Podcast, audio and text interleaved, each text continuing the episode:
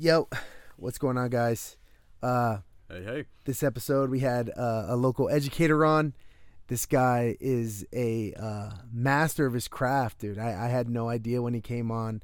Um, he's he's been in the education system for over 20 years. Right. Uh, he's a board member in another district, very educated in uh, what's going on at the union, and um, I learned a lot. I learned And- a lot. Some and, uh, interesting stories most people probably don't know about. Yeah. So uh, I hope you enjoy it. Please, uh, thanks for tuning in once again. Oh, I haven't said it, but our podcast it has a Twitter and a uh, Facebook. I haven't said that, but if you listen to us, hey, follow us on Facebook, follow us on Twitter. At where? Uh, uh, on on Facebook, we're Temecula Parents because they make us use a name. Point blank, truth didn't work. On Mm. uh, Twitter, point blank, point period, blank period, truth period. Um, and then I think Derek's gonna run our our Instagram. We talked about briefly, but but yeah, guys, enjoy. Uh, Steve, uh, he had a lot of information for you. Hope you enjoy it. Thanks for tuning in. All right, bye. Here we go. What's going on, guys?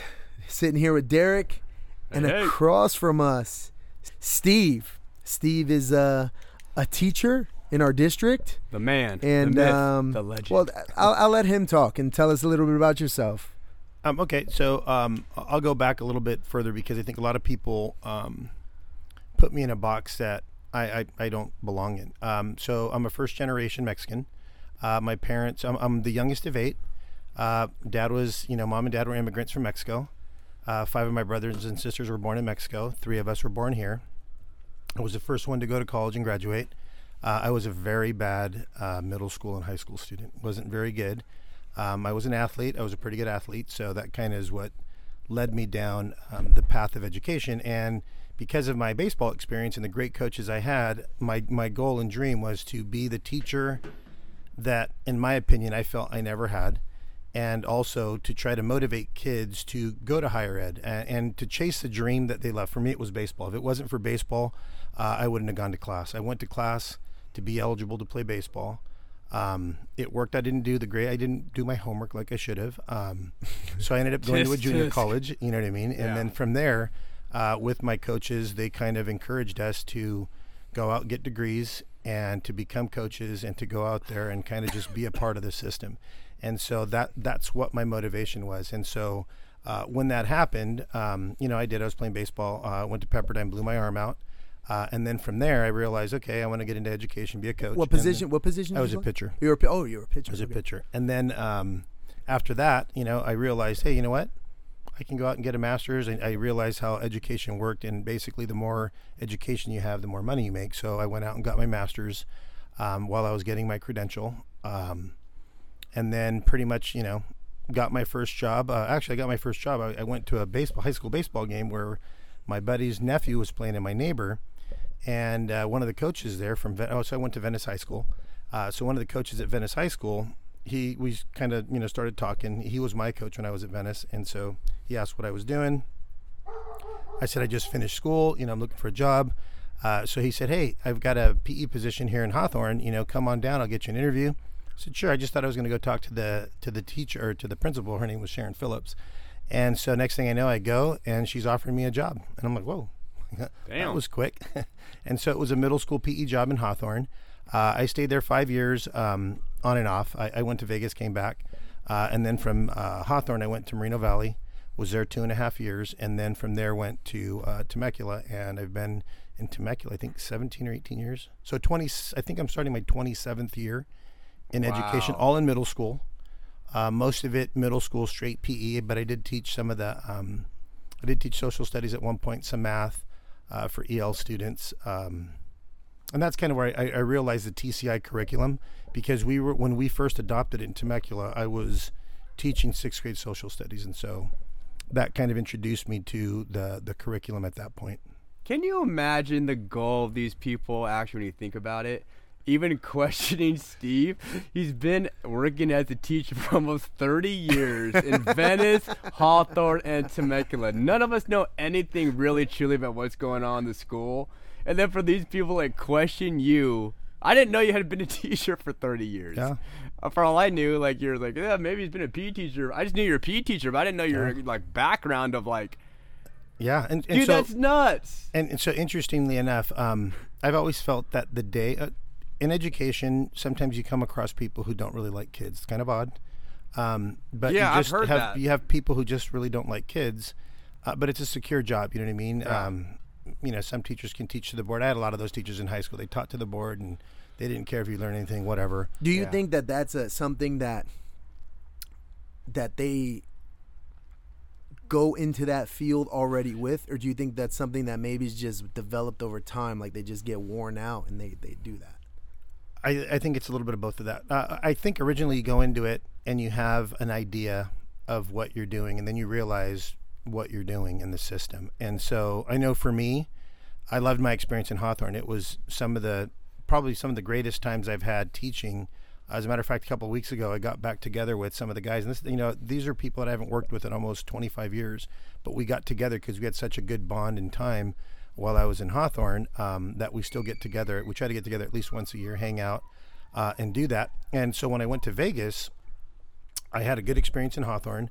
I hated my experience in, in Vegas. I was at K.O. Knudson Middle School. It was just, it, it was out of control. Discipline, everything was out of control. The kids were out of control. Oh yeah, kids. Uh, I mean, so in Hawthorne, um, you know, we, we rarely, at least I do. Uh, a lot of teachers rarely send kids up to the office. You know, Yeah. to me, I try to work it out, give the kid opportunities, talk to them, do this, that, and the other, call home, do whatever, and then finally, if I have to send them up, it's like, eh, you know, you're now a disruption to what I'm trying to do and for the rest of these kids. So I've got to remove you, send you up to the office. So there was like a standard back then.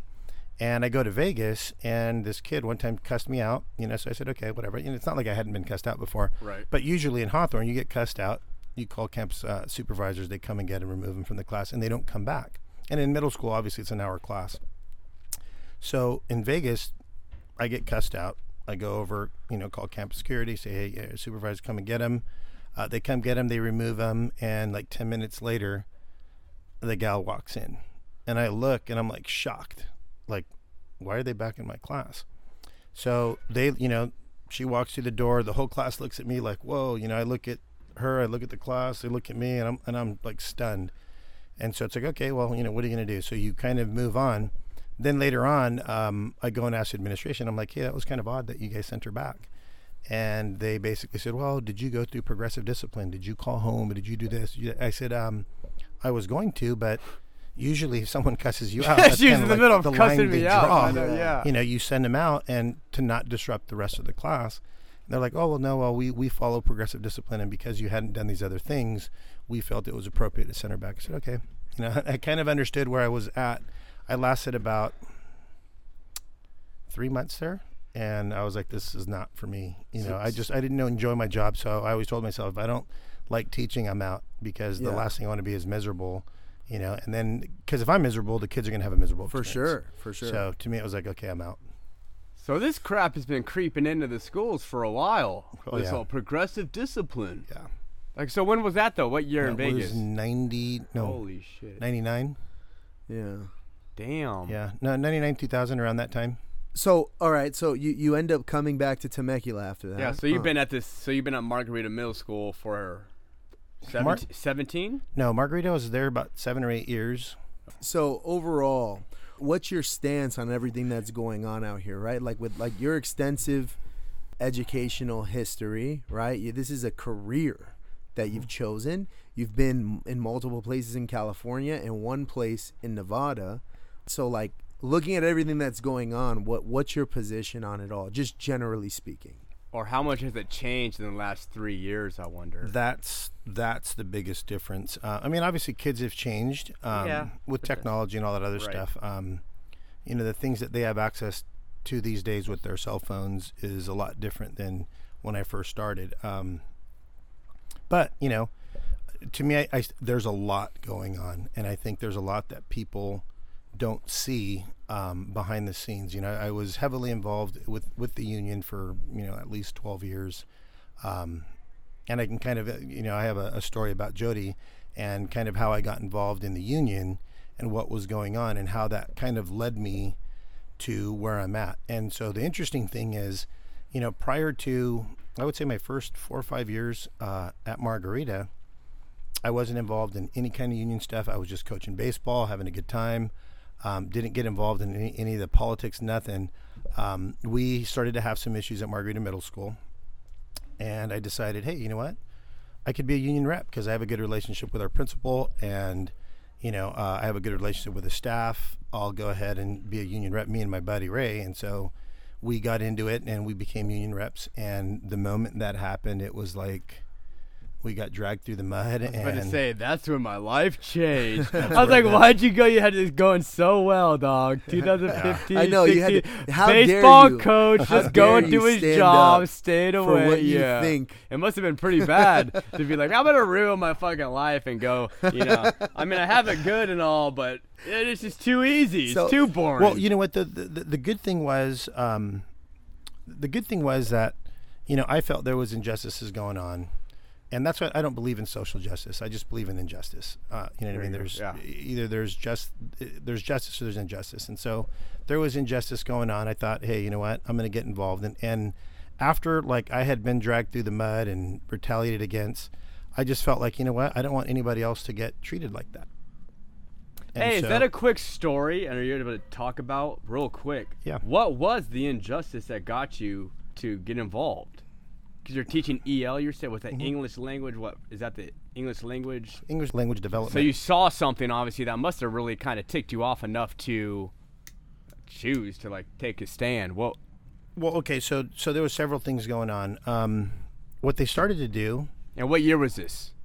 oh gosh, um, anywhere between eight, nine, and 10 Uh-huh. is when it started. And so, what what we saw happening was, my buddy uh, was in charge of EL, uh, ELD in at Margarita Middle School, and so he needed someone to help him teach math, right? And because I'm bilingual, you know, I I said, yeah, you know what, I'll do it. And so we were we were doing really well. We were probably one of the highest scoring. Uh, actually, the whole valley was doing really well. Um, in, in the EL department, we were hitting scores that just were have, have never been hit in general, just throughout middle school. And uh, what we started to see is when we became successful, they started to pull back funds and pull back funding. And so we were like, hey, wait a minute, like, you know, we're rocking and rolling. Like, why are we getting services cut?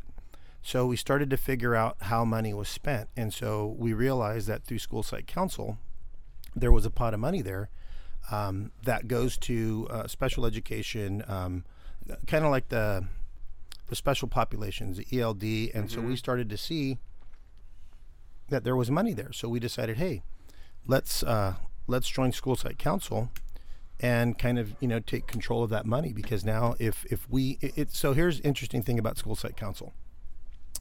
It's the only place where um, your administrator oversees it, but they're peers. So everywhere else, they're your boss. Within school site council, they're a peer. And so we realized that and recognized that and started to kind of dig into kind of how money was being spent. And we were seeing how money was being spent, and it was being spent uh, in a way that we didn't think was fair, right, or legal. And so, funny story w- one of our first meetings of the year, we were presented with the budget for the year, right? So they tell us how much money we have. And I'm not a business guy, but I did know that when you see a number with parentheses, it means that's money spent. And I don't remember. I don't remember the numbers. If it was like it's in red thousand. ink. It was so it was like okay, like you know, we had I think seventy five thousand, but there was a parentheses and it was like twenty one thousand. You're like, right? correct me if I'm wrong, but doesn't that negative mean spent? Yeah, Are we I'm in uh, six hundred thousand in debt? And I was like, uh, I'm like, how is twenty one thousand already spent if we haven't had one meeting? We're the governing body that spends that money. As the new president walks in in a gold chain, like a new diamond ring, you're like, Well, "Whoa, so- whoa, what's going see, on here, see the, the good thing was that our chair was my buddy. So so then it was kind of like so he kind of controlled the meeting, and he kind of knew what was going on, and and so we kind of knew, you know, how things worked, and so so that led to inquiry, you know, Yeah. and then you know we were told, oh no, that's not you know your money and this that and the other, and so. So and then I, I started to ask questions like, okay, well, tell me who's in charge of that and who can tell me where that money is because that's kind of weird. And so we did, and we started to go up the chain, and, and that kind of started to ruffle feathers because we were asking questions about money. Um, long story short, Hunter Biden had it. he, He might have back then. He got, might have got No, found out he only had two percent. Yeah, or Randi Weingarten. the big guy. so throughout that process, um, you know, in, in, in me and us inquiring about stuff. So let me just tell you kind of what went down with um, our crew. So we had, uh, like I said, we probably had the best EL department, um, middle school wide. You know, Right. in Temecula, we had the best middle school EL program in all of uh, Riverside County. Um, but because we started to create uh, some noise and we started to say, hey, things were wrong. So we all started to get retaliated against in our own way. And so, you know, everybody was, they, they were changing people's assignment. There was at Bella Vista, check this out. At Bella Vista, Sherry Stewart at the time was the principal there. She had, um, we had a guy named Chris Hunter and he, he was teaching EL and he comes so we were a group and we were all kind of standing up.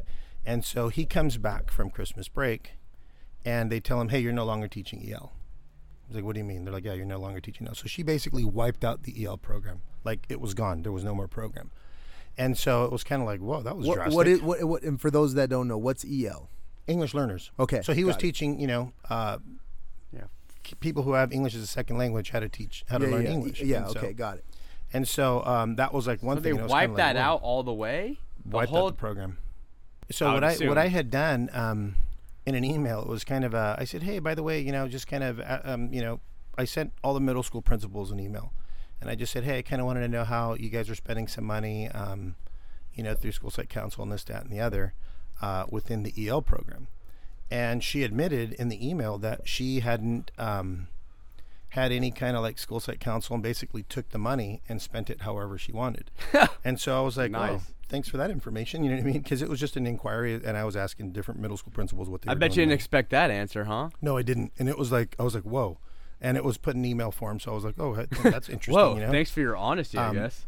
so then what ended up happening was um, one day I was just and so during this time there's like all kinds of ups and downs. Like there, you have good days and you have bad days. And so you know you, you get depressed because you're like man we're not heading in the right direction. You know is it all worth it? And Right. you know there, there's I'm gaining nothing right? Um, and not that I'm supposed to but it was kind of like we're doing all this for kids and for parents because we had a great group of parents. And so one day I look at um, a newspaper and the ACLU is suing school districts up and down the state because there's all kinds of problems within the EL programs and, And- money. And explain what what they you said ALCU. No, No, ACLU. ACLU. Yeah. What is that? Um, Great oh, group, gosh. great group.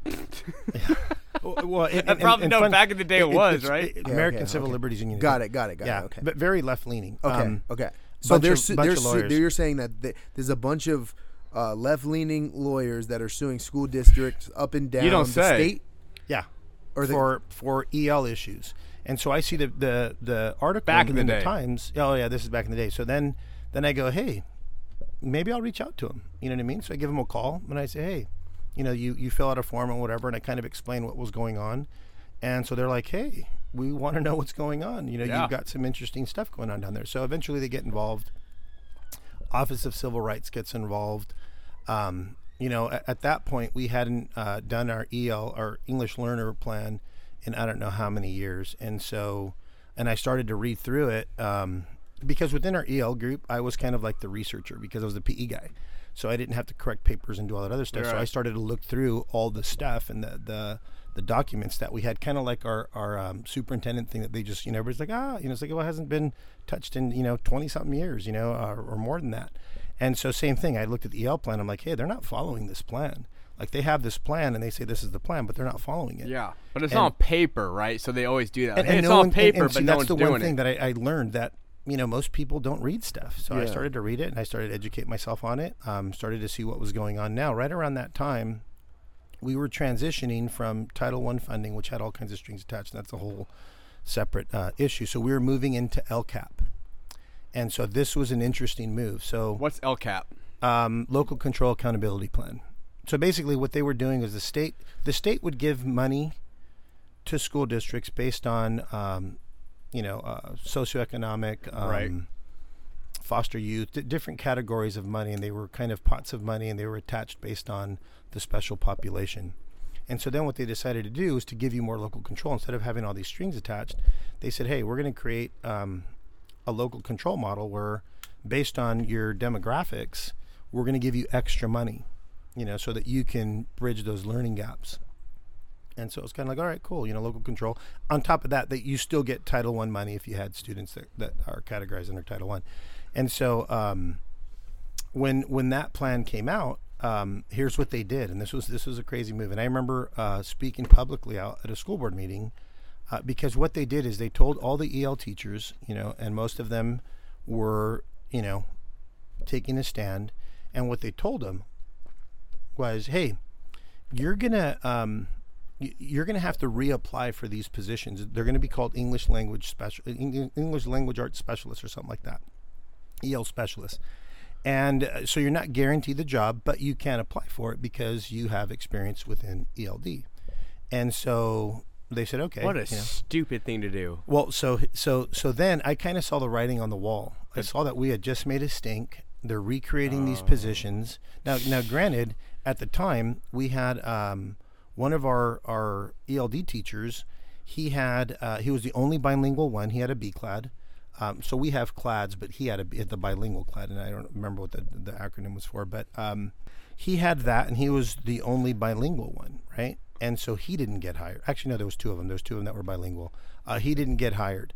Um, so then I, I, I saw the writing on the wall. So at a board meeting, I said, "Look, with this new LCAP plan and this new job description for ELA, what what the district is going to do is they're not going to hire any of them back because they stood up. Yeah. And so guess what? Guess what they did? They didn't didn't- hire anybody They back. didn't hire any of them back. And and you got to remember, this was a team and a crew that had the best scores in Riverside County for almost a decade. mm-hmm. Uh, well, at least yeah, at that point it was almost a decade. Um, I mean, they were rocking and rolling, and so that to me was like devastating. It was kind of like whoa. Um, one of them actually fought back and actually got the position um, through kind of a threat and this that and the other, and, and it was legitimate. Um, and so, kind of then the program kind of took off a different way, and that's what kind of got me into this whole thing. So, funny story. Um, at the time, I had a principal who she ended up, you know, suing the district and this, that, and the other. We were having all kinds of issues at Margarita, and kind of with that whole um, EL thing. And so, but there was other things going on. There was more than just the EL thing. There were other issues. Um, so one day, um, and at that point, I started to meet all the directors and everybody because I was, you know, like a troublemaker or something. And so I, I, I remember I get called into Jodi McClay's office. And at that point, I'd never met her one on one and had a thing. And so we have a conversation about my principal and, and, and I, I, I let it slip. I said, Hey, I don't respect her, but I understand she's my boss. So I'll do my job that I'm supposed to do. I work great with the staff and I work great with the kids. You know, but it's hard for me to have respect for her because she breaks the contract. She does all kinds of things. And so she told me, she said, Well, you might need a change. She told me three different times. She said, You might need to change it. And I said, No, I'm good. You know, like I said, you know, I work well at the staff, blah, blah, blah. And she said again, Well, hey, maybe a new environment. And I'm like, Oh, no. So so she tells me the third time, right? And so I'm like, Okay, whatever, you know. So I leave the meeting, no big deal. Uh-huh. You know, we, because I was explaining to her, you know, she wanted to know what the problems were at the site and this, that, and the other. And so whatever. I said, okay, you know, that that's what it is. So then next thing you know, two weeks later, I get a letter, you know, given to me by my principal, and I open it up and it says that I'm being transferred to Vail Ranch Middle School. Oh wow. And I was kind of like, yeah, and that's exactly. I was like, oh, that's interesting. Now at the time they said it was you know low enrollment, so three of us got moved. Um, you know, at the time people thought I was the problem or the biggest problem at that site um, with the administrator. Well, lo and behold, I leave and she has problems with other staff after I leave. And eventually she does some pretty egregious stuff that um, through public records request, they basically find, and this is all a court case. So if you Yeah. ever to look at, you know, Hayes, Karen Hayes versus TVUSD, it's all there because I was one of the people involved in the case. I was, you know, deposed and all that other stuff. And so it's all there. And so eventually they dug up a lot of uh, damaging information and they removed her from the classroom. Now, mind you, I was gone. So she had gotten into it with other people. Um, and uh, she was demoted down to a teacher. And so that's kind of well, yeah. I mean, no one ever gets fired. Just in case you guys notice, no one ever gets fired in the administration. They just They get demoted. It's kind of crazy Demoted, though to get transferred. like in Yeah. trouble and get like get demoted. You go go be a teacher, you scumbag. Well, yeah. I mean, that there was a whole there was a let, us put it this You way. see our problem here, folks. hey, let, let me tell you this. This is the You're funny part. Um, so we were when she became a teacher. So as an administrator, she had us doing all kinds of crazy stuff. We had homework hotlines. We had to do all this different stuff. Right? Homework hotlines. Yeah. It, it, She it- should be fired just for that. And so, so go ahead, go uh, ahead, go ahead. And so what ended up happening was when she became a teacher, guess what? None of the things that she imposed on us. She didn't she want to did. She followed, of course. What a piece of, Of course, she just wanted to have her thumb on us, keep us so dang Yeah, busy. but Ugh. now she she implemented po- and, and isn't that Pure funny? That's how it works, right? It's like Mhm. rules for you, but none for me, right? That's that's that famous saying that you hear a lot. So okay, so so there is s- basically what I'm hearing, and I don't want to put words in your mouth, Mhm.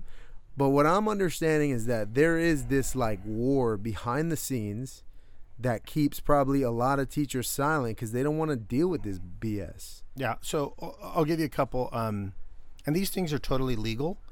Um, but what what administrators do to retaliate against teachers is they can move their classrooms because that's a pain. They'll move your classrooms. They'll change your assignments. They'll they'll give you something that you don't necessarily like or something that you're not necessarily good at. Um, and you know the, the problem that I have with that is, in order for you or them to get back at me, they're ruining it for the students. In other Mhm. words, they're going to make me teach something that they know I'm not going to like or I'm going to struggle, and it's not going to be good for students. So they're not thinking about the students' well-being. Now, now let me preface this by saying that not all administrators do that, and I would say the majority don't, but there are a few, and there's always a few Correct. Right. um, that try to make life miserable for certain people. And so, and, and it's a re- really weird thing because, um, and I've known different administrators in different school districts, and one of the things that they always kind of say is like, you know, don't don't be friends or don't have a good relationship with your staff. Like you want to have a relationship, but you always want to let them know, hey, we're boss and this, that, and the other.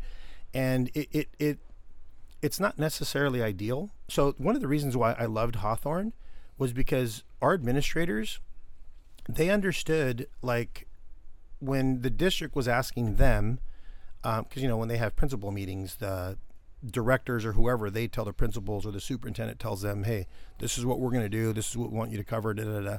and in hawthorne we had administrators that said no we're not going to do that. We're not going to ask our teachers to do that. They're working extremely hard. Um, you know the path that we're going we're getting the success that we want and i'm not going to impose something else put something else on their plate uh, because then that'll damage morale and it's just gonna it, it's something that i don't see that's you know it's it's pointless So, is there anything when we hear about parental complaints currently, the people who are for the three board members that are currently they're trying to get recalled, those parents who have these concerns about like sexualizing our kids and things like that, we hear that that's not happening in the school. Is there any material or content that you've seen recently that you think is in line with what these parents are concerned about and, and, and justifies their feelings on things. Um, yes and. I'll give you an experience of something that just came up at one of our, our leadership meetings. But in middle school, so we had a, a recent one. So in middle school, you have um, sex ed is taught in eighth grade, and so um, in eighth grade, uh, so when I used to teach science, the way it worked was uh, they brought in a specialist. Uh, I think her name was Kay Reed. She came in and she taught sexual education or sex ed to my eighth graders, right? In science, it goes through science. And so I was removed from the class for two weeks, and we were told, hey, you cannot talk to your students about anything about what they're learning in sex ed. And I was kind of like, cool, because I don't want to. It's even better. You know what I mean? say, One yeah. less thing, you know, I can Really? plan ahead, you know. Sweet. Oh, and Yeah, I'm can- talking to him about sex ed. Oh no! And so, now, teacher, I don't want it. you know, I was like, hey, great. And, and so one of the things that I did, uh, I did know though that they taught from an abstinence perspective. Mm-hmm. And so, and that obviously I think is, is a positive one. But recently at a leadership meeting, we had a teacher who kind of brought up that it was kind of mild, you know, that there needed to be a little bit more in it, um, a little bit more graphic in terms of, you know, anatomical parts and, and all this other stuff. And so that's kind of where this battle rages. It's like, you know, how much do we really want in there? You know what I mean? Especially in eighth grade. Um, you know, boys, boys in, in middle school, they're all about sports and doing this, that, and the other. And, you know, girls are they're doing all their different things. So sometimes that topic is it can be a little advanced. Yeah. And you know, there's uh, I'd, I'd like to think that in in many of our areas, there's a lot of innocence that's out there. Um, and and I can tell you this from experience. When my daughter, so she went to private school up until high school, private Christian school at that. Um, and so when she went into high school, I knew that they were going to cover sex ed, right? And so I opted out, and I said I'm not going to do it. Now she kind of felt weird at the time because it was like she was the only one that had opted out. Um, but later on, you know, when she started to talk to her friends about what they covered, she was kind of like, you know, like whoa, like you know, I'm glad I didn't have to experience all that because you know, just her hearing it from her friends was uh, like enough. And Yeah. and and I don't know. I mean, maybe you know, you can call me a prude, but you know that kind of stuff. Mom handled most of it. Um, I have a son and two daughters, so mom kind of handled most of that stuff. And you know, I, I've always talked to them just about the importance of the bonds of family. Mm-hmm. You know, um, that someday they're gonna they're, they're gonna be husbands, they're gonna be wives, and what their roles are at that. You know, that Yeah. we all play a role. Kids play a role. Um, you know, and in our family, you know, we did made great sacrifices for our kids, um, and so I didn't want that information to come from the public school system, so I opted her out of that. Um, which I, I which I bel I think that that's just like there are people who would listen to this and say like, "Oh, I would want my kid to learn all that stuff." I think that that's their right, just like it's your right. Right. I, like I don't want my daughters in middle school right now. I would prefer that that topic and that conversation, if you're gonna go in depth with it, that should happen with me and my wife. Now that's our belief, right. right? So like, I, I And Sorry, yeah, I cut you off. I, ju- I, I it frustrates me because it seems like it seems like there is this push to paint us because we look at it that way as like bigoted and hateful and evil. And and and like that's my big frustration is like I think that we should be given the option and there should be transparency with that. so part of that decision for me and our family was I knew in eighth grade what they were kind of talking about. They were preaching abstinence. Um, she went to a Murrieta school, and I didn't know what was being taught over there. Right. So I wasn't gonna roll the dice and gamble on that. So you know, we took it upon ourselves to say, "Hey, no, that's not something you're gonna do." But you you mentioned something, a- a- and so that's kind of some of the madness that I hear at board meetings. So one day, um, there was a, a a speaker. His name's uh, Chris Bout, and he was up there talking about you know the things you know his views and his it's public comments. He can say whatever he wants, and so he mentions that he has kids you know within the school district, and I hear one of the one of the kids that's um, um, like an activist kid that goes to the board meetings regularly, um, and when he mentions that his you know he has two sons, one's in middle school and one's in elementary, this guy yells out, "Oh, your son's a bigot!" And I I turned around and I looked at him like, dude, like you don't even know his son. Yeah. And, and and first of all, his son was in my class. So like when he said that, I was like, wait a minute, like you're casting this net on this young middle school boy that you have no idea. You don't even know the kid. Right. And you're you're labeling him a bigot? Right. You know, like what's up with that? And I was kind of, uh, you know, I don't get like in anybody's face, but I turned around and I kind of just let him know like, "Hey, I know his boy. His boy's not a bigot." You know what I mean? And and that's because I know the experience. I know the boy. But they can launch those grenades at people and they want to say that we're you know filled with hate and all this other stuff. And like you know so me going back to kind of who i am and i never i didn't mention this before but i am a person of faith right? So what keeps spinning around in my mind is i've taught my kids you're fearfully and wonderfully made. Like you know the, the worst decision they could ever make in life is to take their own life. Like there's there's nothing that's final. You know what i mean? They might dabble into drugs or do this you know join gangs or do whatever do different things that that are are harmful but it's not final. And so for for kids today, and, and that's you know when I kept hearing all the kids talking about you know the, the the trans activists that were there and talking about the suicide, I kept thinking, who's planting that seed? Mm-hmm. You know, they want to say that it's us showing hate towards them, but you know, there's no hate in my in my heart for them because I look at them as, hey, they're precious, they're fearfully and wonderfully made. I always try to say that at at the You school do. board You do. Yeah. Yeah. Yeah. because that means that they're made by a creator and, and most people won't understand this um, the creator who made them loves them more than their parents.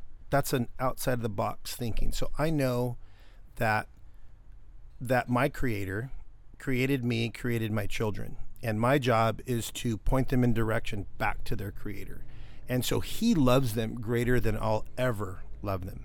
You know, I believe that he's Jesus Christ. He sacrificed his life so that someday they can dwell and live with him forever. And so that's something that like to me is real. So every time I look at a kid, I look at them as God's creation. That Right. they're special, they're unique. Um, now they might drive you crazy. You might not agree with you know some of the decisions they make, the things that they say, but nonetheless, I don't have hate towards them, you know, Right. no matter what they are, because I understand. You know, if, if you think about it from a perspective of they can be royalty, like they are they are children of the King. Mm-hmm. It completely changes your perspective on every individual that you have in that classroom. Right. So it's very hard then to hate somebody for a decision that they're making that you may not agree with. Yeah. Yeah, exactly. because the left's mindset must be kind of crazy to think that. Like I don't think that way, right? I would never think that anybody's being hateful, hateful, and trying to push a transgender or gay person into suicide. What normal person in their right mind would ever even think about doing that? But the left actually thinks that we're doing that. Like if we find out our kid is gay or transgender, that we're gonna literally kick him out homeless and I hope you kill yourself. Yeah. And to me, I'm like, that thought doesn't even cross my mind. Like I just- don't think people like anybody would be like that, but yet that's the way they think, which actually says something about their worldview, which makes them kind of. Yeah. Also, when you have a worldview like that, it's dangerous because you think of people as the worst Well, possible. I'll give you an example that blew my mind. So one of the people um, who are, you know, they're one of the activists that go to school board meetings. They rarely speak. Um, their home was vandalized. Um, you know, someone spilled red paint on their car and their their house, and and I don't obviously condone any of that. Um, but this happened on uh, Resurrection Sunday, right? And so, you know, the the posts on social media were that, you know, it was you know 412 cult. Someone did this, that, and the other. This is what they did, and and the part that got me was that that got me thinking. It's like that's one of the most important days to a believer. Like for me, that day, the way I spent that day, I woke up like at four in the morning. Uh, my son and his fiance, um, we went to Mount Rubidoux because they have the. It's really cool. Uh, they have a cross that's lit up, and it's a sunrise service, right? Oh, so you go neat. and you hike. It was it was a really cool experience. I'd never done it. I, I've heard of everybody doing it, and so I finally decided to do it. So that's how we started our day. You know, we go Mount Rubidoux, we worship. You know, we do this, that, and. It was a great day. Come back home. Um, you know, now it's like eight, nine o'clock. Uh, pick up the family, go to church, have have food. You know, um, and then just enjoy the day. Now, for me to think like, okay, they thought that on that holy day, someone woke up and decided, hey, I'm going to go vandalize. Now, I'm not saying um, it didn't happen, but I'm just saying that any believer that that I know and I'm associated with would never ever even think about doing that. I mean, call it what you will, but all I know is like that is a very important family day and I don't know how someone could wake up and think, "Hey, I'm going to go vandalize someone's home. Then I'm going to go worship the Lord." You know what I mean? Like that I- doesn't make sense. and I, and I think that this is something that we're finding through the podcast, right? And this is uh, super interesting that that we we took this here because I hear on like our side, right, that like you're gonna get doxxed and hated and this and that, right? But then recently, people on the other end, because of the podcast, have been reaching out, and we go and we meet with them and we speak with them, and, and I've heard it at every time I've met with somebody so far was they're concerned about the same thing and it's frustrating because it makes me like we I look at them and I'm like bro I know people who are like being doxxed their companies are being harmed mm. and like and like I think this is a big reason why a lot of parents and community members who agree with us don't want to come out because they're fearful of that but then I hear them say that well they hear the same thing on their side and that that just it just trips me out I what- have an like what's going on I have an answer. You know what it is? Real quick. You know what it is? Throw it out there. Their side will actually dox and put your info out and try to get your job taken. They consider us harassing them that if we stand on the corner and just hold the American flag or wear the Loca shirts, they will say, because they said it to my face, I'm terrified to walk by you guys. Like, because they're intimidated, they take that as that we are being harassing and we threaten them for just standing on the corner speaking our side. Yeah. So they compare that as the same as, see, you're threatening us. So one of the big things that they they're still mad about and and I don't understand because it seems like the beginning of our argument was the firing of Jodi. And you sent me an article mm-hmm. of when Jodi was hired mm-hmm. and it infuriated me because online this recent board meeting that they scheduled right mm-hmm. The pro recall side is saying, "Oh, look, they're scheduling a board meeting at eight o'clock when nobody can attend. They're not doing any community involvement." And it's and, and I go online and I just push back, like, "Where are you getting this? That's such a huge jump. I don't understand." And then you sent me the article of how Jodi was hired, and I thought, "Oh, it's because they know what happened in 2020 and they were okay with it then, but now they're fearful of the three board members they don't like doing what happened in 2020 with Jodi. Can you talk to us a little bit about that? so um so in the situation with um, like the curriculum um, the issue with the school board members was the process okay? And i'm going to give you a common denominator. So they didn't like the process. Well who controls the process? Leadership does. You know what i mean? The district office controls the process. Um, now when when, when covid hit uh, our former superintendent timothy ritter he he kind of that's when he retired and transitioning into the COVID time, the board decided that they were just going to hire and appoint Jodi McClay because she was the deputy at the time. And so we knew that um, Ritter had a year or two left. We didn't know how much time he had left, but we knew it was getting close to retirement. And when I say we, I'm talking about as a union. Uh, so we knew that that process was going to happen. Um, and we wanted a national search. We wanted to make sure that the, that it wasn't given to someone, handed off to someone within the district office. And uh, we wanted a national search because we wanted. I mean, we're the number one school district in Riverside County, so we figured, hey, uh, we're worthy of you know getting the best that's out there, right? Yes, someone great would want that position if you put it out there. I mean, it's you know, and here's here's one of the things that people always decry, you know, um, about leadership, and and leadership is leadership. In in in Temecula, we have um, we have talent. We have talent in the classroom. We have great teachers. We have um, great students, and we have great parents. So we have the recipe of success. We have great employees all over the district. Um, you know, are they treated properly and fairly?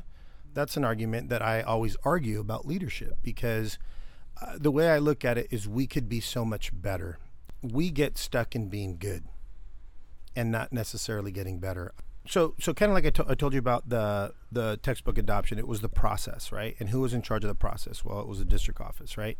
Same thing in the situation with the hiring of Jodi McClay. Um, the union was saying, "Hey, the process was flawed. We wanted to be a part of the process, and we weren't." Um, it was, you know, the recommendation was made, you know, to, to pass the torch on to Jodi. No national search. Uh, the school board, the then former school board, approved that right? They just said, "Hey, yeah, we're not going to do it. You know, she's the one. She knows the district. She's going to guide us through this." And and I think what a lot of people forget is her handling of the whole COVID situation is what led to these three school board members being elected, because that school board that was in place then, that handed the torch off to Jodi McClay, was then the same one that was uprooted because now the person that they had put in charge was the one handling the COVID situation, and the COVID situation was not very good. It was very divisive in in in our district, and that led to people wanting change, and that change came through running for school board. you say that all the time, Derek. Like I think that's a, that's an important thing. Like you say, is we need to remember how this all happened and came about. Yeah, I think I, I really think things need to be put in context. In order to have context, you have to have the full history. So we Yeah. got to go back. You know, well, shoot, the way you're speaking, it sounds like it could go back 13 years. It makes you wonder now, after everything that's said and done, was this leadership just incompetent, or are they doing this on purpose? Because I don't know. Well, why would So- they? Well, So I will say something that, and it's funny that you use that word because I've um, I've said that publicly at at um, school board meetings, and and we used to have it was called the you know the superintendent um, state of the the district, and it wasn't just me, but there were several people who have always said. Um, who have spoken about the incompetence within the district office. And so here's one thing that you need to understand. You know, everybody that's working at the district office level, right? They were once teachers. And so sometimes, you know, once you get to the district office, it's a business. They're running a business. You know, they have they have money to spend, they have different things, personnel to hire, this that it's a business. But rarely do we ever have a business-minded person running the organization. We have teachers um, who get administrative credentials. Some people are not in the classroom for very long. I call them the fast trackers. They're in the classroom maybe five years and they go into administration because the most money that can be made is in middle management in public education. You know, teachers we have a certain you, you, we know you know how much you're going to make, but if you want to climb up and make 150, 200 grand up to 300 being a, a superintendent, it's all in middle management. So we How- hear like fiscal responsibility a lot, right? We Mhm. we like that. That seems like another thing that's always discussed. Um, but I always wonder, like, was money being spent right in the beginning, or is this just an argument that you have right now because you don't like who's in charge? Yeah, money has always been mismanaged, uh, in my opinion, within our school district. Now that you can argue different ways about that, um, but uh, to me, I've seen money spent just in ways that it just blows your mind. Um, I'll give you one example. So when LCAP was being developed, right? So we had an LCAP committee, and I was on that LCAP committee because I wanted to know how the money was being spent. And so their their um, their response, Diana De White used to always say, "Well, we're building the plane and flying it at the same time." You know, so they get this pool of money, and at the time, I remember when they got that money, and it was you know multiple millions, um, maybe tens of millions, nine, ten, I think when it started, and we kept that at about 16, 17 extra. This is extra money, and so um, uh, we remember that, um, and I remember this was a union thing. They went out and they hired I don't know how many people, like forty people, um, with this LCAP money, right? They created the specialist model, all this other stuff, and it wasn't with union approval. So it's kind of like, wait a minute, you know, you just spent you know millions of dollars hiring salaries, so that means when money comes in, you know, and we want to give our teachers raises who are existing here, you just diluted the pool by hiring, you know, 40 new teachers. Are there ever are there ever any people that are on the payroll that's like, why is that person even there? Oh gosh, um, funny you say that. Um, so Maryann Edwards, a former mayor. Well, I remember when I was on the LCAP committee, and they created, I think it was a coordinator position for her. Uh, I think it started at 90 base salary plus benefits or whatever. And I remember like saying out loud, like, "Why are we hiring the mayor? Like, what's you know, the mayor's on the payroll now? wait, like, wait, what's what, going on?" what did she get hired to do? So my understanding was it was like a coordinator with CTE, which is Career Tech Ed, and she was supposed to be kind of because she was the mayor and had city ties. She was supposed to be the one that goes out into the community and like brings in you know relationships to get our kids that are in the in these pathways uh, out into the workforce. And then I remember thinking like, that's why we have a superintendent. But I want to say it wasn't until maybe last year or the year before that she was finally off the payroll. So I, I, from my understanding, Huh. if I recall correctly, she was on the payroll for at least three years. Now, this is important. Um, in that three-year period, if she was making ninety grand plus benefits, this, that, and the other, r- roughly it could be a hundred fifty thousand dollar package. And you A know, year. yeah. A year. So, so now we're talking three years. Now that's half a million dollars. yeah. And so, what I would like, you know, I guess if we're being transparent and accountable, it's like, okay, how did that pay dividends? You know, we spent half a million dollars on that one position. Show me the data. You know what I mean? They always have data. They're so Mhm. data rich. Um, show me the data that says that was money well spent. And you know, if someone's listening to it and they can bring that data out, fantastic. Now, Yeah. another thing too, we have um, two former school board members who are also on the payroll, and I mentioned this at the board meeting. uh, Lee Darling is used to be a school board member, and now he, I believe, is in charge of transportation. I don't know if he's a director coordinator, but he's in, he's now working at the district office, right, uh, in transportation. Now, don't get me wrong. Lee has um, so his job prior to that was transportation in Hemet, and I'll tell you why I know that.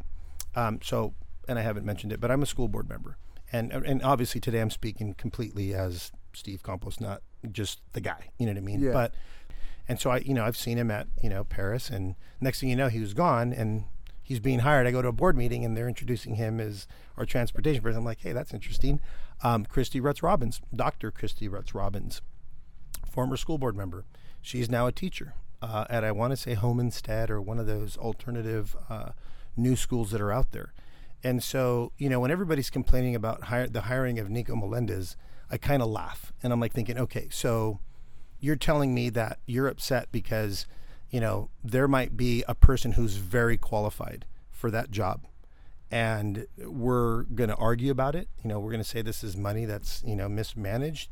Meanwhile, we have people making, you know, some good cash um, and, and part of the expenditures. You know what I mean? So, you know, and these are the things that, like, you know, people can fact check me on it. I'm not telling you anything that isn't true.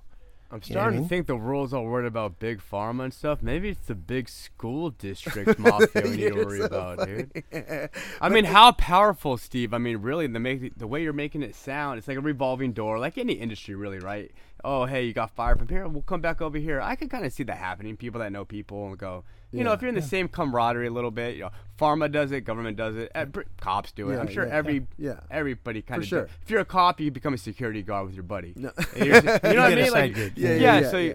but And- and but you know how what? powerful is this? Like, Yeah, that that's a that's a good question, right? I think that, that Mike like- Pompeo quote recently. like as a as a as a as a parent and and like a lot of parents who don't know like we think school we think just teachers Mm-hmm. but from what i'm understanding is there's a lot more administrators and there's a there's a there's a ladder a success ladder Mm-hmm. within the schools that i don't understand that as parents don't understand and um can you talk to us a little bit about that like what about the organizations that like teachers have to be part of and like the unions and things like that like how does that all work So, um, I'm learning um, as a school board member, and then as as, as just being involved. Um, titles are a lot. So a lot of people carry a lot of weight on titles, and so titles come with compensation. You know what I mean? You have a coordinator title, you know, then you have a certain status. Uh, you get to a director, you know, you now supervise coordinators, and you know they go out, and so there's a lot of money that is running around there. Um, personally, I think that we administratively are running very fat. We have a lot of administrators that, you know, when I see them, I'm like, whoa, like, what does that person do? Like, I don't even know what that person does. So I'll give you an example. Back in the day, we had, uh, I believe it was social welfare and attendance, uh, SW, I think is what it was. We had a, a, a director named Mike Hubbard. Mike's a good guy, so shout out to Mike. Um, he was a good guy. He was handling it one person. Um, he somehow gets moved out of that position for whatever reason, uh, and he becomes an administrator, you know, at a middle school or an AP, something like that. Um, and then they hire two people to do his job, and I'm like thinking, why not just Mike was doing fine? there was one of there was one Mike, and now we have two. And I believe at the time, and, and this, you know, I might be off, but I, I believe it was Jess Capanegra and Donna Leone who were hired in that position. And so now you have two people working where you once had one. And so, and, and then again, so now we're talking about uh, going back to the competence thing. Competence thing. Uh, when I was first getting involved in stuff, we had obviously the assistant superintendent of HRD, right? Um, they're in, they're the chief compliant officer of the school district. Under him, he had two directors. Um, because of a lot of the different complaints that have been coming through, we had to hire a third person. Um, so then we had like three people. And I'm like thinking, okay, um, I think we have a problem in the organization. We're getting flooded with complaints. And our response to that is to hire more people instead of dealing with the issues of complaints. So if there's complaints, what are the complaints?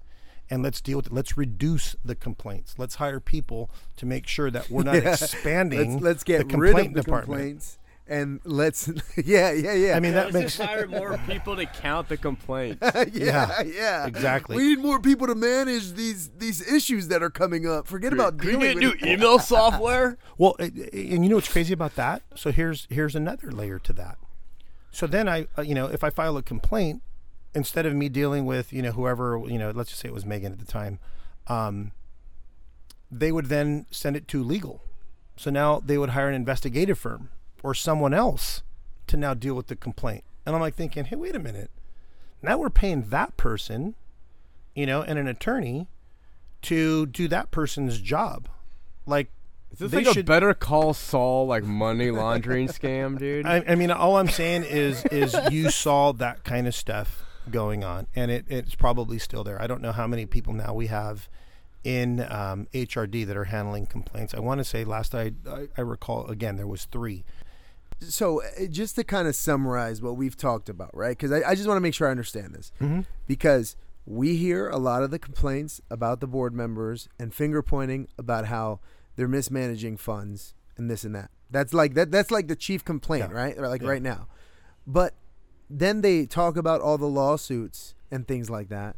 But from what you're explaining, it seems like there is like, and it's it's not just the district against the teachers. There's a lot of entities involved and management involved that really isn't being sorted through. And maybe there's other issues if if we're going to have the financial complaint that we should bring to the board Yeah. to fix instead of blaming them for the issue because these these aren't new issues obviously. Mhm. This is a this Yeah. is something that's been building, right? Yeah. So okay, so explain explain to me this. Where where does like where does the teachers union fall of all fall in all of this? Like where where do they where do they come into the picture here? Okay, so let me explain some misconceptions that are out there. So you have the district office, you have the school board, and you have the union. And it's like a tripod. They're three different entities. Um, most people on the outside will always say, "Oh, well, the school board's in cahoots with the district office," and in the past they have. They were. I'm not going to lie. That was kind of the case, and we were fighting for as a union for you know collective bargaining and and uh, working conditions and this, that, and the other. And so um, things have kind of shifted now. And it's one of those things. Now, they all operate independently. And so I'll give you kind of an example for me as a school board member. And again, I'm just speaking as me, as an individual, but the way from my school board seat. Right. You know, my concerns as a school board member are number one, programs. Um, make sure that the staff is happy because I know what it's like to be an unhappy staff member. So, as a school board member, I want to take care of our staff, classified and certificated. And I want to make sure that management is doing their role and not having a bully culture or having uh, animosity towards the, the employees, to, toward the bargaining units. Okay. So you kind of want everybody to be working together. Um, now, obviously, there's always administrators who go rogue uh, in, in every school district. And another thing I'm going to say every school district all has lawsuits. They all do. You know what I mean? And sometimes school districts really, the way I look at it is sometimes they don't care because it's like monopoly money. So you have insurance, right? And so if I'm going to get sued for, I'll I'll give you an example, like in the Hayes case. Um, she had uh, legal fees. We had legal fees. We settled. Well, when you settle, right, you pay for her legal fees and you have your legal fees. And then she might have made some money there. But guess what? Guess who pays for most of that? Insurance. Mm-hmm. So at the end of the day, you know, you don't go to trial, you avoid all that stuff. But, you know, nonetheless, that could have been a million dollars worth of money. And maybe out of our pocket, maybe we paid 10%, 20% of that Mhm. total cost because a lot of it goes to insurance. So, or insurance pays the cost. So everybody, every school district is being sued right now, all over the place, and that's normal. That's kind of how business is done um, because there's always something going on. You know what I mean? There's, you know, we're in a litigious society. So, to think that these lawsuits are like new, they're not. We've had them forever. Um, you know what? What annoys me is everybody wants to say, "Oh, well, they're mismanaging money," and and you know, "Oh, we're paying him." you know, six hundred dollars an hour. It's like, well, have you? Do you know how much the other attorneys are making? Has anybody ever checked their Yeah. their Right. costs? You know, um, but no, everybody wants to just harp on this one group, and I think that's unfair. Um, at the same time, you know, the the school board is trying to work in this, and I try to tell people all the time, and I told I try to tell Edgar this. This is the school board that we've been waiting for for years, for over a decade. They really want to get school things and take care of the employees but they keep getting bombarded with a bunch of nonsense. I mean, you have two school board members who filed, or one that filed a Brown Act violation. And guess what? Big zero. Does anybody complain about where that money went and the money that was spent on that? No, absolutely not, because that side doesn't care about the wasteful spending there. You know, they're going to say, oh, well, what about the CRT presentation? Well, I thought it was informative. I thought at least the community deserved to hear that part. I thought it was a good expense. Um, now, you might say I'm biased. Well, maybe, but I, I'm thinking, hey, this is at least a decent expenditure. Now, in Edgar's presentation, you know, he did mention at one point, because uh, he spoke several times that night, and so did I, and so um, he did mention that they don't return phone calls. You know, they don't return phone calls. We try to reach out to them and, you know, this, that, and the other. Well, let me back up a little bit. When the COVID situation was happening, right? And I was on the exec board at the time.